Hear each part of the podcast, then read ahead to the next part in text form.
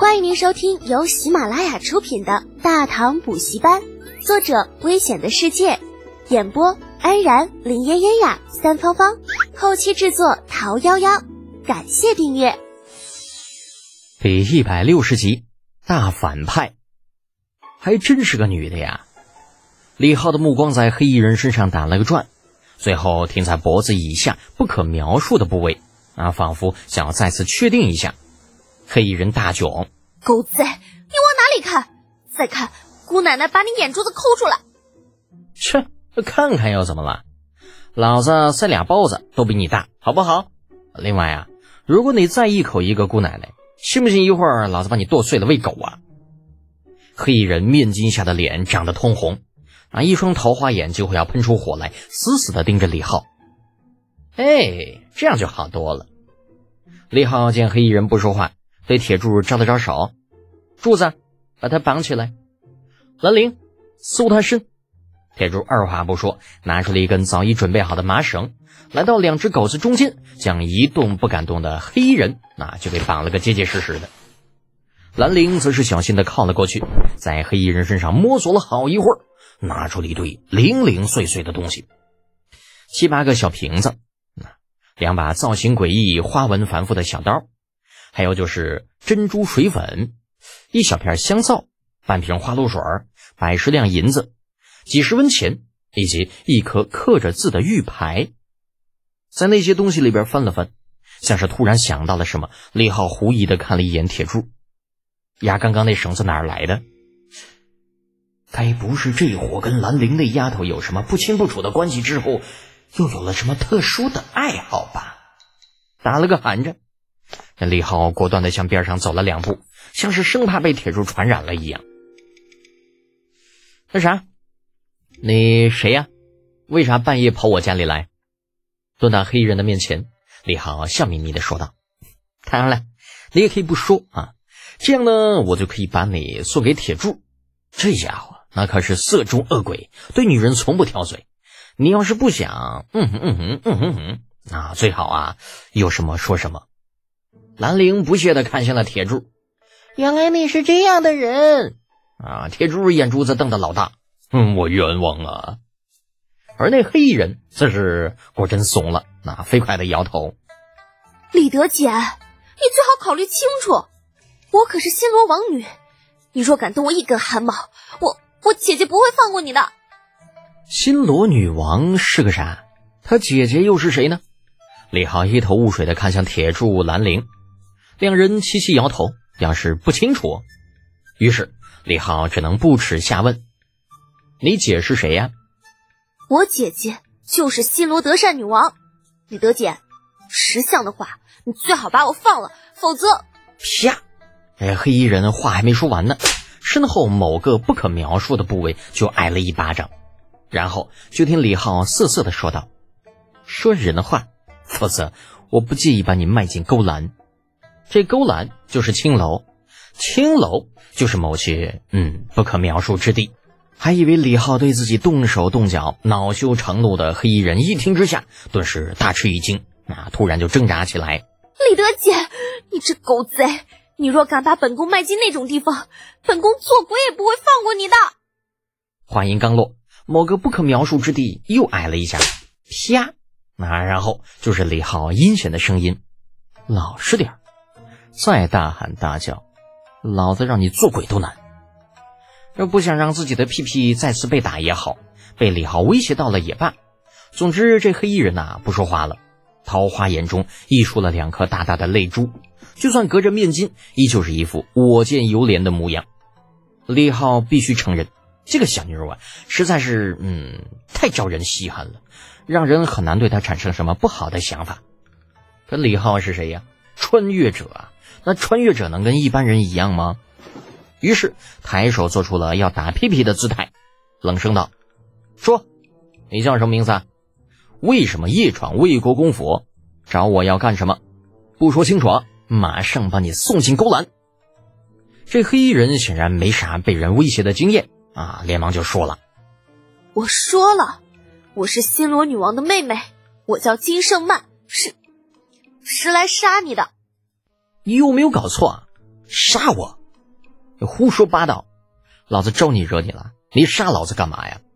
说到此行的目的，黑衣人，呃，不，呃，金圣曼眼睛一凝，语气坚定道：“你坑我兄长金俊英十二万贯，外加一百船将，仅仅换来一百辆不知所谓的自行车。李德简，我新罗不是软弱可欺之辈，不会任你这般羞辱。”咦，卖自行车的后遗症出现了？李浩挠挠头，一下子似乎想起了什么，瞪着金生曼问道。那下午的时候，是不是你对我下手了？在那片树林里，金生曼眼中露出了一抹尴尬，但是最后还是梗着脖子道：“不错，如果不是我错把迷药当成了毒药，你现在已经是个死人了。”下错药了？哼，你可真厉害！李浩有些无语，这家伙不就是十几万两银子吗？那加在一起不过一万多斤儿，这至于打打杀杀的吗？交过铁柱。指了指躺在地上从金生曼身上搜出来的东西，柱子，拿上这些东西给金俊英送过去，让他看着办。如果没有二十万两银子，就等着收尸吧。那铁柱没有立刻动身，只是盯着金生曼看，在把他看毛之前，瓮声瓮气的说道：“嗯，少爷，依俺看，嗯，直接弄死算了，神不知鬼不觉，嗯，多好。”金生曼顿时被吓得大惊失色。挣扎着想要叫救命的功夫，却听李浩阴恻恻的说道：“柱子，别总是打打杀杀的。这天下这么多人，让你放开手去杀，你能杀几个？再说了，这么可爱的新罗小公主，老子心疼还来不及呢，怎么可能让你这么容易就杀了呢？”没来由的打了个寒颤。金圣曼忽然觉得自己一定是做错了什么，否则老天为什么要如此惩罚自己？让自己落到这样一个恶人的手中呢？铁柱被李浩打发离开了，兰陵恭恭敬敬地守在他的身边。金圣曼已经离开小院，被带进了房间，绑在了一张椅子上面。啊，绑法很不错，挺新颖，也挺别致，让人一点力气都使不出来。李浩坐在兰陵搬上来的椅子上面，与金圣曼面对面，遗憾的目光从他脖子以下不可描述的部位上扫来扫去。时不时的还会叹上一口气，金圣曼知道自己的弱点在哪里，与他的姐姐相比，某些位置啊的确不大，但是也还算差强人意吧。可就算这样，也不能任人肆意评价吧？那堂堂魏国公世子，怎么可以如此下作？看够了没有，李德简？本宫既然敢来杀你，早将生死置之度外，你想杀就杀。但你若要羞辱本宫，做鬼也不会放过我。你都说多少遍了，就不烦吗？李浩摆摆手，打断了金生曼，目光在他如花的娇颜上转了转，叹了口气，很是无奈。哎呀，其实说起来呀，你真是误会我了。像我这样的人，怎么会在乎那区区十几万两的银子？如果不是你哥哥金俊英死缠烂打，非要从我这儿买走那些个自行车，我甚至一辆我都不想卖给他。我信你个鬼哦！金生满用唯二能动的桃花眼翻了个大白眼儿，啊，不屑的说道：“漂亮话人人会说，你如果真像自己所说的那样，为何又要拿我的命来威胁我兄长，用二十万两银子赎人？你知道什么叫废物利用吗？像你这样，除了脸蛋长得漂亮。”这身材跟个搓板差不多，要胸没胸，要屁股没屁股，那卖进勾栏呐，估计也是个赔钱货，弄不好连成本都收不回来。所以呢，我只能把你卖给金俊英，估计啊，除了他，没人会出超过二十两银子。但尽管知道自己身材真的很差，可是如此被一个男人当面说出来，金生们还是被气炸了，狠狠的啐了一口：“我呸，无耻！”卑鄙下流伪君子下三滥。嗯，金小姐这官话说的还真好啊！如果不是知道你的身份，我还以为你是地地道道的唐人呢。李浩面不改色心不跳，好像金生曼刚刚骂的就是其他人。夸了他一句之后，淡淡的说道：“哼，放心吧，我不会留你太长时间的。回头等金俊英答应了赎金的事，就会放你回去。”金圣曼听得一愣。你想干什么？有什么阴谋？李浩口中啧啧有声，看了兰陵一眼，遗憾的说道：“哎，这娃怎么这么单纯呢？”兰陵摇了摇头，他看不出来，也不知道少爷说的是什么意思。好在李浩并没有真的指望从他那里得到答案，也没让金胜曼多等。金小姐啊，你知道为什么你在大唐只值二十两银子吗？而到了金俊英的手中却值二十万吗？你不会真以为自己公主的身份值这个价钱吧？金生曼脸色变了变，你什么意思啊？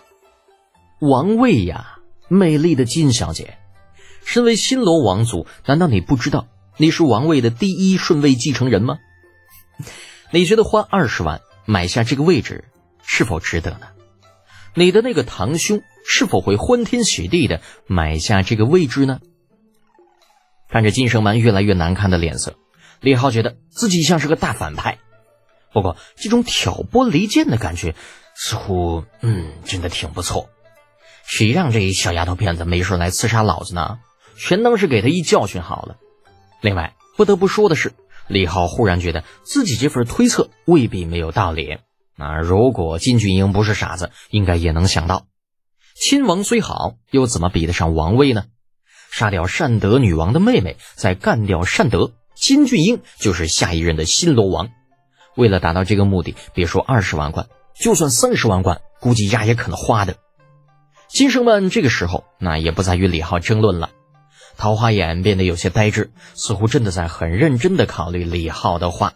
在他想来，李浩没有弄死他，那一是因为他觉得自己还有几分姿色，长得还行；二是，嗯，自己确实值点钱，能卖点钱。